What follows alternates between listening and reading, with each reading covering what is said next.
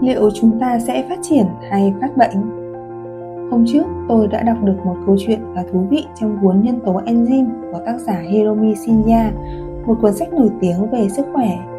Trong đó, tác giả có nói về sự thay đổi tình trạng sức khỏe của người Mỹ và người Nhật theo chế độ ăn qua từng thời kỳ. Trước đây, chế độ ăn của người Mỹ rất giàu protein động vật. Tuy nhiên, sau năm một nghìn chín trăm bảy mươi bảy, từ báo cáo McGovern về chế độ ăn kiểu Mỹ, tức chế độ ăn rất giàu protein và chất béo, như bít tết đã gây ra nhiều bệnh tật tới mức trở thành gánh nặng cho đất nước, thì Mỹ đã thay đổi sang chế độ ăn lành mạnh hơn, đặc biệt gần đây, vegan đã trở thành xu hướng. Nhờ vậy, sức khỏe của người Mỹ đã có sự thay đổi rõ rệt. Ngược lại, ở Nhật Bản, nổi tiếng với chế độ ăn uống tạo ra những người sống thọ nhất thế giới. Nhưng từ những năm sáu mươi, khi bước vào thời kỳ phát triển kinh tế cao độ, họ đã bắt chước nước Mỹ hầu như mọi mặt, bao gồm cả chế độ ăn uống với khẩu phần ăn giàu protein động vật như phô mai, sữa chua, hamburger, bít tết, gà rán. Kết quả cho thấy đường ruột của người Nhật trước đây vốn rất tốt nhưng đã xấu đi theo từng năm. Và kết quả là sau năm một nghìn chín trăm chín mươi, tỷ lệ tái phát bệnh đại tràng hay bệnh ung thư ở người Mỹ đã giảm đáng kể. Trong khi đó, tỷ lệ các bệnh ung thư dạ dày của người Nhật lại vươn lên cao gấp mười lần người Mỹ. Vậy ở Việt Nam chúng ta thì sao?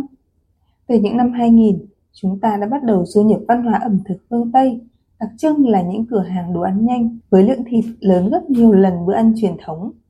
Bên cạnh đó là những sản phẩm có nhiều phô mai, bơ sữa cũng trở nên tràn ngập.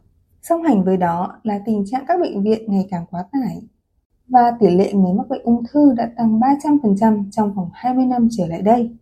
Chiếm tỷ trọng cao là ung thư vú, ung thư dạ dày và ung thư đại tràng. Trong khi các nước Âu, Mỹ đang dần chuyển chế độ ăn từ giàu protein và chất béo sang chế độ ăn nhiều rau củ hay chế độ ăn từ thực vật, thì những nước như Việt Nam hay Nhật Bản lại đang bắt chước chế độ ăn trước đây của họ và tưởng rằng đó là phát triển, mà không biết rằng đó là phát bệnh. Liệu chúng ta có cần học bài học thực tế từ việc phải chịu một gánh nặng bệnh tật cho toàn xã hội thì mới nhận ra giá trị của việc ăn uống lành mạnh là như thế nào?